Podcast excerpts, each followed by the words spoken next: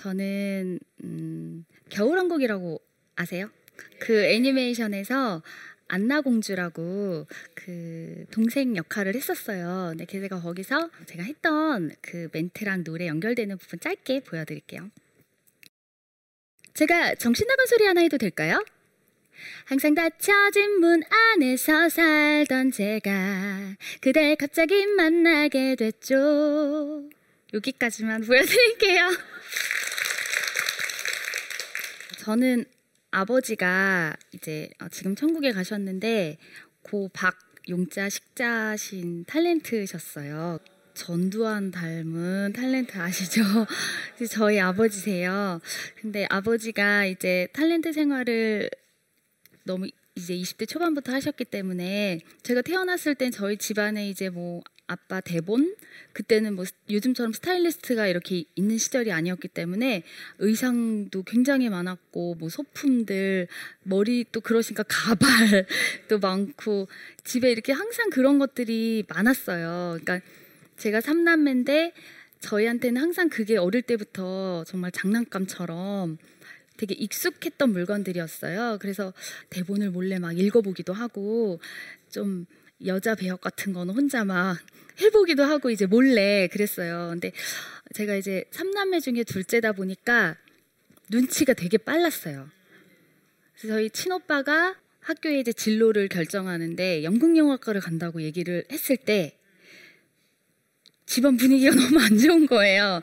안 좋고 아빠한테 많이 혼나는 모습을 제가 이제 본 거예요. 아, 이 얘기는 하면 안 되는구나. 그거를 이제 눈치 빠른 둘째라 이제 그걸 알고 늘 연기나 이런 쪽에 관심은 많았지만 아, 저 얘기는 하면은 아빠한테 혼나는구나. 아빠가 굉장히 보수적이고 엄마하셨었어요. 그러다 보니까 아, 조금 아빠는 어, 여자다운 뭐 시집 잘 갈 수 있는 그런 진로를 택하길 바라셨고 저랑 그런 부분이 좀 부딪혔던 것 같아요. 근데 그러던 중에 뭐 저도 내면 속에서는 아빠한테 받은 그 또 있으니까 늘 그런 걸 꿈꿨던 것 같아요. 이렇게 노래하는 거 좋아하고. 근데 엄마가 이제 딸이다 보니까 딸이 하나다 보니까 저 초등학교 때 이제 중학교에 이제 노래를 전공하는 곳을 보내고 싶어 하셨어요. 근데 제, 저는 그때는 좀 클래식을 막 성악을 한다는 게 싫더라고요. 어린 나이에 가수도 아니고 막 오 남들 앞에서 막 이런다는 게 어, 너무 좀 그때 당시 저희 학교에 막 오는 성악가분들이 덩치도 좀 있고 막 이런 게 안 예뻐 보이는 거예요. 어린 나이에. 그래서 싫어요 했다가 중삼이 되니까 엄마가 또 다시 한번 해보지 않겠니라고 하셨는데 그때도 싫었다고 했어요. 그러면서 어, 실용음악이나 뭐 이렇게 그런 걸 공부하고 싶다는 말도 차마 못하면서 그냥 무작정 싫, 싫어요라고 했는데 고삼이 됐더니 이제 저도 좀 현실적으로 다가오잖아요. 저희 성적이나 좀 그런 부분이. 그래서 아, 고삼이 되니까 막 이제 점수에 따라 학교가 막 이제 나오는데 아, 조금 좀 안 되는 거예요. 그래서 아, 그럼 내가 남보다 조금 잘할 수 있는 게 무엇이 있을까? 어떤 쪽이 있을까 생각을 하는데 노래더라고요.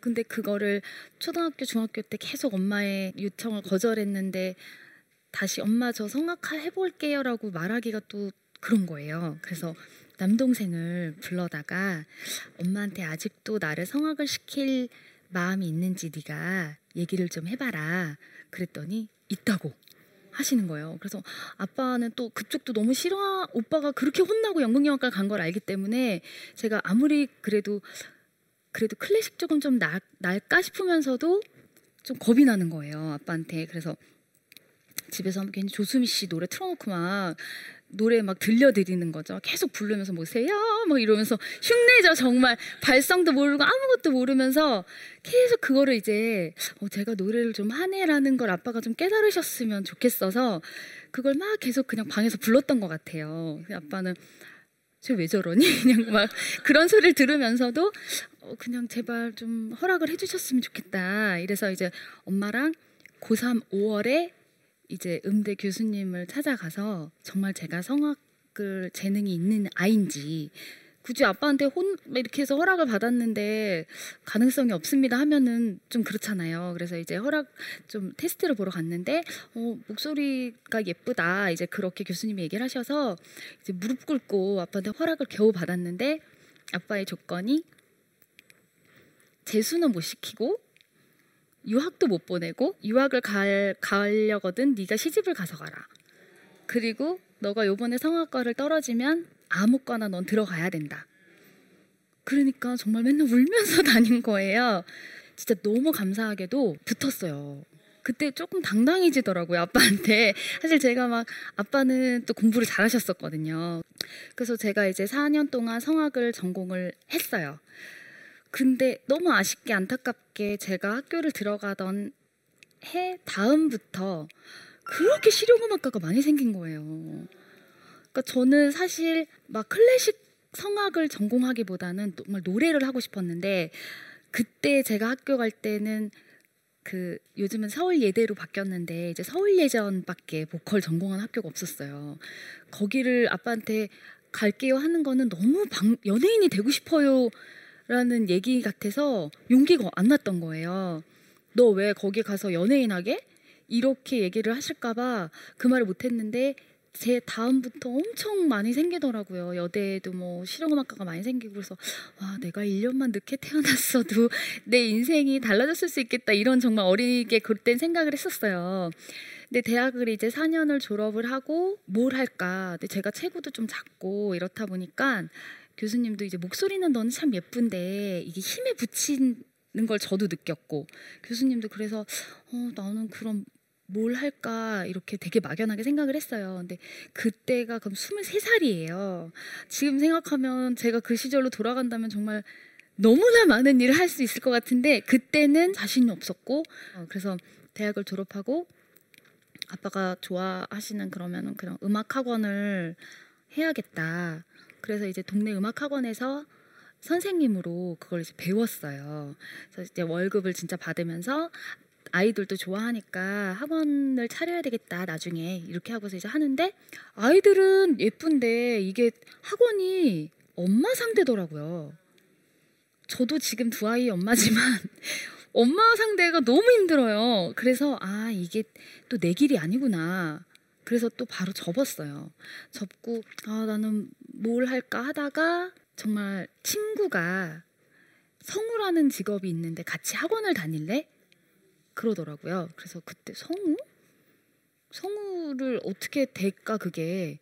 근데 찾아보니까 뭐 여자 뭐 다섯 명 뽑는데 천 몇백 명이 온대요. 제가 그게 안 될 것 같잖아요. 그 퍼센트를 따져봤을 때 백 명 중에 여섯 명도 내가 힘들 것 같은데 천오백 명 중에 여섯 명에 과연 내가 될까?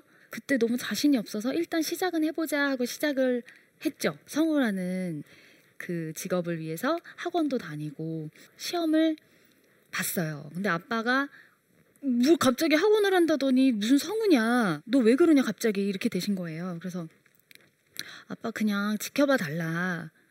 라고 얘기를 말씀을 드리고 계속 도전을 하는데 도전을 계속 하는데 떨어지더라고요.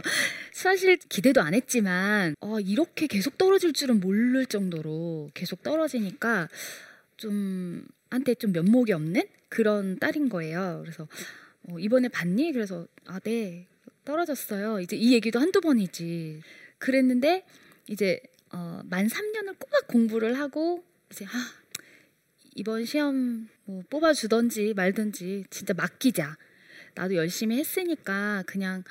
근데 그 전에는 정말 시험 때 막 대본이 이렇게 흔들릴 정도로 막 긴장이 되더라고요. 근데 그 시험 때는 너무 차분하게 소리도 막 지르고 막 원래 성우 시험 때 뭘 보여주려면 막 그렇게 하는데 그렇게도 안 되더라고요. 그냥 차분하게 연기하고 이렇게 하고 나왔는데 된 거예요. 근데 그때 마음이 나는 할 만큼 했고 그냥 좋게 들어주셨으면 되겠지.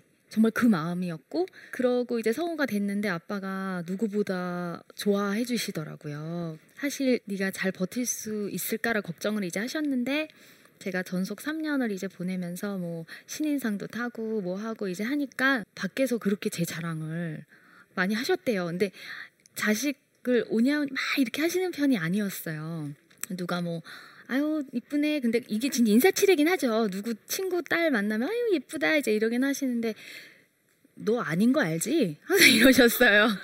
아빠가 그냥 어릴 때부터. 그래서 이제 노래방에 가족들이랑 노래방을 가도 막 노래 잘한다 그러면 가족들 앞에서 나 불러 이렇게 항상 하셨어요. 혹시나 자꾸 그쪽을 꿈꿀까 봐 아빠가 그렇게 하셨던 것 같아요. 근데 성우가 되고 나서 성우실을 갔더니 아빠가 왜 오지 말라고 하셨는지 그 분위기가 좀 느껴지더라고요. 저희가 성우들이 좀 군기가 세다고 하는 좀 있어요. 그래서 어, 왜 이럴까 생각을 했더니 이제 전속이 끝나고 나면 다 프리랜서로 활동을 하거든요. 선배라고 무조건 일을 많이 하는 것도 아니고 후배라고 선배보다 돈을 적게 받아야 되는 것도 아니고 이런 직업이다 보니까 각자 각자가 하나의 상품이기 때문에 어, 일을 함에 있어서 그런 규율이나 그 기수가 없으면 뒤죽박죽 되는 그런 집단이더라고요. 그래서 이제 와 이게 일이 잘못되려고 그랬던 건지 뭐 진짜 모함 그런 구설수 이런 것들이 한꺼번에 몰아닥친 적이 있었어요. 근데 제가 어릴 때부터 이렇게 솔직히 진짜 지우개 따먹기를 해도 억울한 거를 되게 못 참았었어요. 어릴 때부터 제가 지우개 따먹기 해서 줬는데 친구가 내 지우개 어디 갔어? 네가 가져갔지? 이러면 저는 제가 안 가져갔는데 가져갔다 그러면 진짜 막 약올라서 막 이러는 애들 있잖아요. 근데 제가 그랬는데 성우가 돼서도 제가 하지 않은 말이 누군가가 어 누가 그렇게 해서 그랬대요 이렇게 말이 막 만들어지고 저는 그게 너무 억울하고 그러니까 오해를 풀려고 막 발버둥을 치다 보니까 일이 점점 더 커지고 선배님들의 또 그 시선 있고 저는 살면서 그런 경험을 해본 적이 없는 거예요. 지금 얘기하면은 에이 뭐 그런 거 가지고 그런 나쁜 생각을 해라고 하시는데 저한테는 그때 그 힘듦이 너무 억울, 억울하고 와 이거를 진짜 어떻게 풀어야 될까. 그 오락프로를 틀어놓고도 웃음이 없이 멍하게 있는, 있다가 막 진짜 그런 세월을 보내다가 저도 이제 심적으로 너무 힘들기도 했고 진짜 말도 안 되게 무슨 점도 보러 다니고 진짜 그렇게 되는 거예요. 왜 내가 살면서 이렇게 힘든 일이 생길까 이렇게 해서 막 갔는데 지금 지나 보니까 너무 용하다고 하는데 하나도 맞진 않더라고요. 지금 지나 보니까 하나도 맞는 게 없는데 그때는 정말 왜 갔는지 모르겠어요. 가서 그렇게 나쁜 얘기를 막 듣고 막 울기도 하고 막 그랬어요. 그래서 녹음실에 어느 날 갔는데 어떤 선배님이 지윤이는 교회 다니니? 그러시는 거예요. 그래서 제가 심적으로 솔직히 온전히 막 하나님만 보고 있을 때도 아니었으면서 하나님 믿죠? 이랬더니 그래? 지윤아 하나님이 뭐 이러면서 하나님 얘기를 이렇게 하시는데 제가 그때 이렇게 너무 힘들고 정말 와 진짜 죽고 싶다라는 생각까지 할 정도의 그런 시기에 내가 온전히 하나님을 붙잡지 못했구나를 정말 친하지도 않은 그 선배님의 얘기를 통해서 땅 한 대 맞은 느낌이 드는 거예요.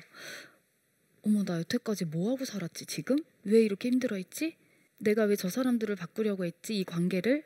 내 힘으로 그렇게 하고 정말 마음이 너무 편해지면서 이제 다시 교회를 열심히 다니고 설교를 듣고 와 내가 이 좋은 설교를 들으면서 맨날 졸았구나 그동안 그런 생각을 하면서 이제 그 시기를 이겨냈는데 이게 시간이 정말 지금 십 년이 지나고 하니까 모든 오해가 정말 풀리고 정말 하나님이 심판을 하셔서 누가 잘못했고 누가 잘했는지를 정말 모두가 알게 그런 상황을 만들어 주시더라고요. 그래서 제가 그 다음부터는 제가 어떻게 보면 음, 온실 아빠가 좀 그렇게 온실 속의 화초처럼 그렇게 좀 키우셨는데 이곳에 와서 그런 시련을 또 많이 당했잖아요. 그런 게 없었으면 제가 누가 뭐 누가 어떻대 제가 뭐 그랬대라고 하면 사실 그 전에는 진짜? 그리고 휘둘리지 않으려고 해도 그 사람의 선입견이 생기고 어, 쟤 그런 앤가? 막 이런 사람이었는데 제가 그런 일을 한번 겪고 나니까 누가 쟤 그랬대 뭐 하면 네가 봤어? 이렇게 되는 거예요. 그런 소문에 휘둘리지 않고 그런 좀 뭔가 주관이 생기더라고요. 그리고 그렇게 힘든 일을 겪었을 때 정말 내 편이 보이는 거예요. 나랑 다 친하다라고 생각을 했는데 그렇게 제가 궁지에 몰리니까 이렇게 떠나는 사람들도 있고 또 끝까지 아 그거 아니에요. 지윤이 그러지 않았어요. 라고 오히려 정말 채에 거르듯이 정말 내 사람들이 남게 되더라고요. 근데 아 내가 진짜 이 사람들한테는 내 사람이다 내 사람이다 하고 정말 기도해주고 같이 기뻐, 기쁜 일이 기뻐해주고 할 수 있는 사람, 내 사람들이 내 주변에 이렇게 있다는 게 너무 감사하다는 생각이 들더라고요. 음, 전 그런 것 같아요. 제가 뭐 어릴 때부터 노래는 좋아했지만 제가 성우가 될 거라고는 생각도 못했고 제가 성우가 됐을 때도 저희 친오빠마저도 너는 성악을 공부하고 성우가, 성우를 하냐? 막 그랬거든요. 근데 지금 성악을 공부한 성우라는 것 때문에 굉장히 일하는 데 도움이 많이 돼요. 그래서 어, 겨울왕국이라는 애니메이션이 있었잖아요. 이제 거기서 제가 그 안나 공주 역할을 하면서 거기 나오는 오에스티도 다 제가 이제 부르게 된 것도 사실 이제 성악을 전공한 게 많이 도움이 됐거든요. 그러니까 저는 이제 우리가 살면서 어 그때 왜 그랬지? 그것이 이제 시간이 지나면 아 이래서 그렇게 하셨구나라는 거를 너무 많이 느끼면서 사니까 제가 아직 많이 살아본 건 아니지만 여태까지 경험으로 봐서는 어, 항상 아 이유가 있으셨구나라는 생각이 많이 들더라고요.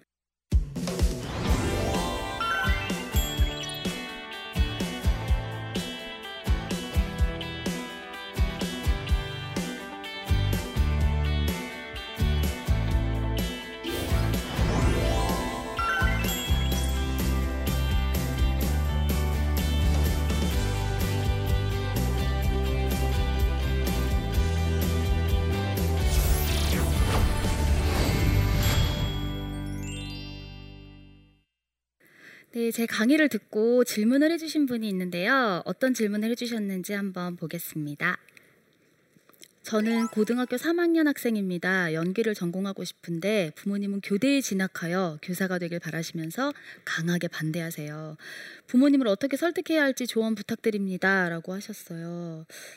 어, 제 생각에는 그래요. 부모님은 연기 쪽이 사실 되게... 뭐.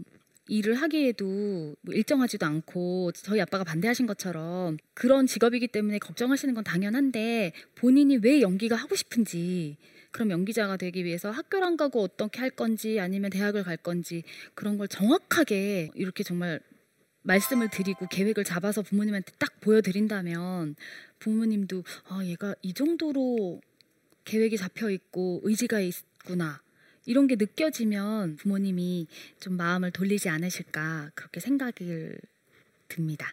네, 다음 질문 볼게요. 아, 성우가 되고 싶은 여학생입니다. 성우가 되는 것이 하늘의 별 따기라고 할 정도로 굉장히 어렵다고 알고 있습니다. 성우가 될 수 있는 방법에 대해 알려주세요 하셨어요. 별 따기보다는 쉽습니다. 그래서 제가 됐겠죠. 어, 근데 저희도 한 여자가 천... 한... 천 몇백 명이 왔나 이천 몇 명이 왔나 사실 그것도 감을 못 잡을 정도로 많이 왔었어요. 근데 거기서 내가 다섯 명 안에 들어야지 뭐 그렇게 생각을 하면 어떻게 되나 싶어요. 사실 정말 성우가 되고 싶다면 어떤 방향으로 자기 목소리 컬러가 어떤지 그럼 어떤 식의 캐릭터로 갈 것인지 어떤 식으로 연기를 공부할 것인지 이런 게 딱 잡혀 있어야 된다고 봐요. 저는 아빠가 성우가 되고 나서 책을 많이 보라고 하셨어요. 네가 너도 연기자인데 책 우리가 다 경험할 수 없지 않냐. 근데 책 속에서는 다 어떤 누군가의 인생들이 많이 나오기 때문에 네가 책을 많이 보면 그게 많이 도움이 될 거다라는 얘기를 많이 해주셨는데 저 그 말에 정말 많이 공감을 하고요. 어, 성우는 굉장히 또 음, 발음도 좋아야 되는 게 맞고 왜냐면 얼굴이 없이 화면에 목소리만 나가기 때문에 그런 부분에 있어서 어, 남보다 더 그러니까 남들만큼 하면은 안 되는 거죠. 남보다 더 노력하기 위해서 어떻게 본인한테 제일 맞는 방법을 찾아서 그렇게 연습을 하시는 게 좋을 것 같아요. 그래서 저는 어, 주변 사람도 많이 관찰하는 것도 되게 좋은 것 같아요. 우리 한 명 한 분이 다 캐릭터잖아요. 저희가 같은 똑같은 사람이 없듯이 그렇게 관찰하고 보는 것만으로도 하나의 데이터로 다 그게 도움이 되더라고요. 그래서 요즘 성우 되는 법 솔직히 법은 없지만 그렇게 쳐도 뭐 모임도 많으실 거고 학원도 많을 거고 그러니까 그런 부분에 있어서 많이 도움도 받으실 수 있을 것 같아요. 어, 오늘 나의 달란트 발견하기라는 주제로 얘기 나눠봤습니다. 저는 그래요. 제가 뭐 어릴 때부터 성우를 꿈꿨던 것도 아니고 성악과를 갈 생각도 못했지만 다 이렇게 하나님이 주신 달란트로 이런 가정에서 태어나서 이런 꿈들을 한 단계 한 단계 이렇게 밟아나간 것 같아요. 어, 이제 주님께서 주신 달란트로 어떻게 제가 앞으로 남은 동안을 살아야 되는지 좀 많이 생각해 봐야 될 것 같습니다. 그것이 제 숙제인 것 같습니다. 얘기 함께 들어주셔서 감사합니다.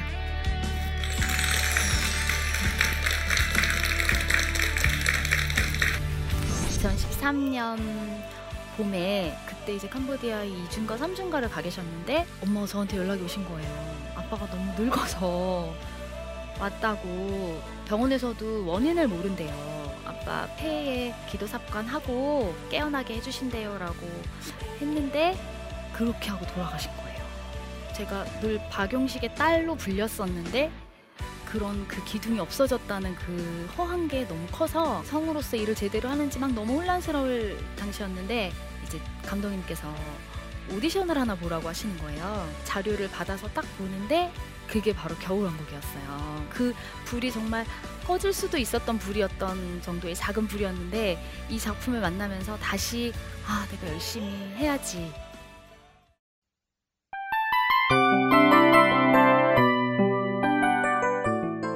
이 프로그램은 청취자 여러분의 소중한 후원으로 제작됩니다.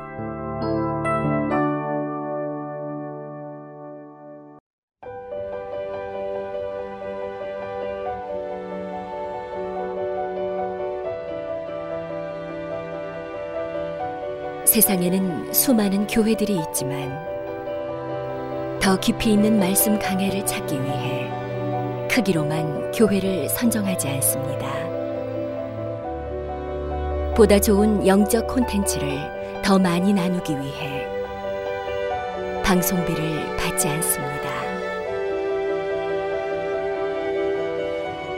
일 년 삼백육십오 일 복음만 전하고 싶어서 우리는 광고를 하지 않습니다. 온누리의 복음을 땅끝까지 씨지엔 티비와 함께 땅끝 선교사가 되어주세요.